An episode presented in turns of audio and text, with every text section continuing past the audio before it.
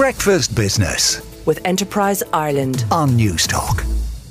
This indeed is Breakfast Business with me, Emmet Oliver. Now, as you know, about this time last year, just a little over that, we were all talking about energy. It was the front page crisis of the time, and three energy credits were brought in to nurse us through that particular part of the year and the war in Ukraine, of course, which underlay a lot of these pricing and inflationary pressures. So, what does the budget ahead hold, and what are the public saying about whether they have a need for these energy credits? Of course, this whole issue of the, the squeezed middle is looming in this debate, and 64% of Irish people are now calling for at least one more energy credit for everyone to be factored into the upcoming budget. So, will that happen, and who needs it the most? Marian Ryan is taxback.com's consumer tax manager, and she joins me now on Breakfast Business. Good morning to you, Marian.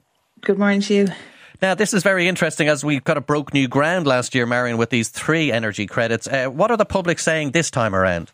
Yeah, so I suppose this time of the year, everyone's brain switches to the budget and what we're going to get and what our wish lists are. So we survey our our market every year coming up to budget to see what people's wish lists are. And one of the things on the top of the wish list is for the energy credit to be reinstated. And I think there's good indications out there that it will.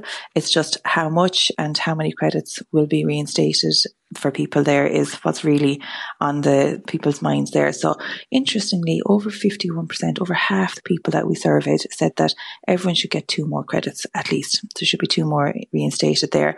The vast, vast majority of people thinks it should be reintroduced, like it 64 or 94% of people said some sort of credit should be introduced there. And just a small cohort of people, 6% of people said that it shouldn't be introduced, that it's not a good use of exchequer funds. Now, I think we got the indications from Leo Varadkar last night that there is going to be some sort of a credit um, reinstated there.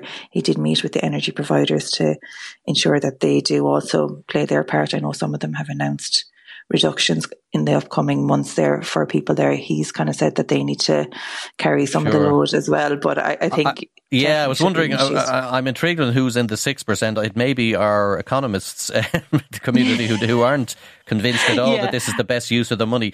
I mean, uh, I suppose there's two things that argue against it. One is that the prices, as you say, have started to fall back somewhat, um, both wholesale and the ones going directly uh, to us directly from the energy companies.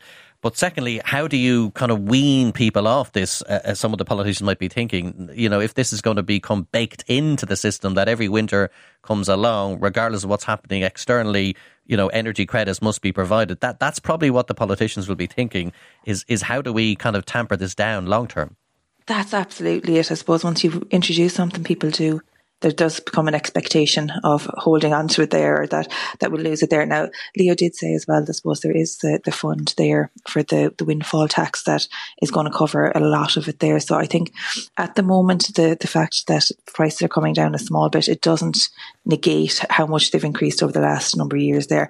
And like heating and a roof over your head are some of the basic needs for people there and electricity and stuff like that. So I, I do think we'd be looking at them probably staying for another while until things balance off with the, the cost of living crisis and with the, the exorbitant heating and electricity costs there and energy costs for people. So I think they will stay for a while. And the, the feeling is out there in the public that at least everyone should get one more credit that there should be yeah, well, there. Now, it's great to sort of almost get, get, a shape on what the public demand is, but we'll have to leave it there for the moment because we're up against a bit of time.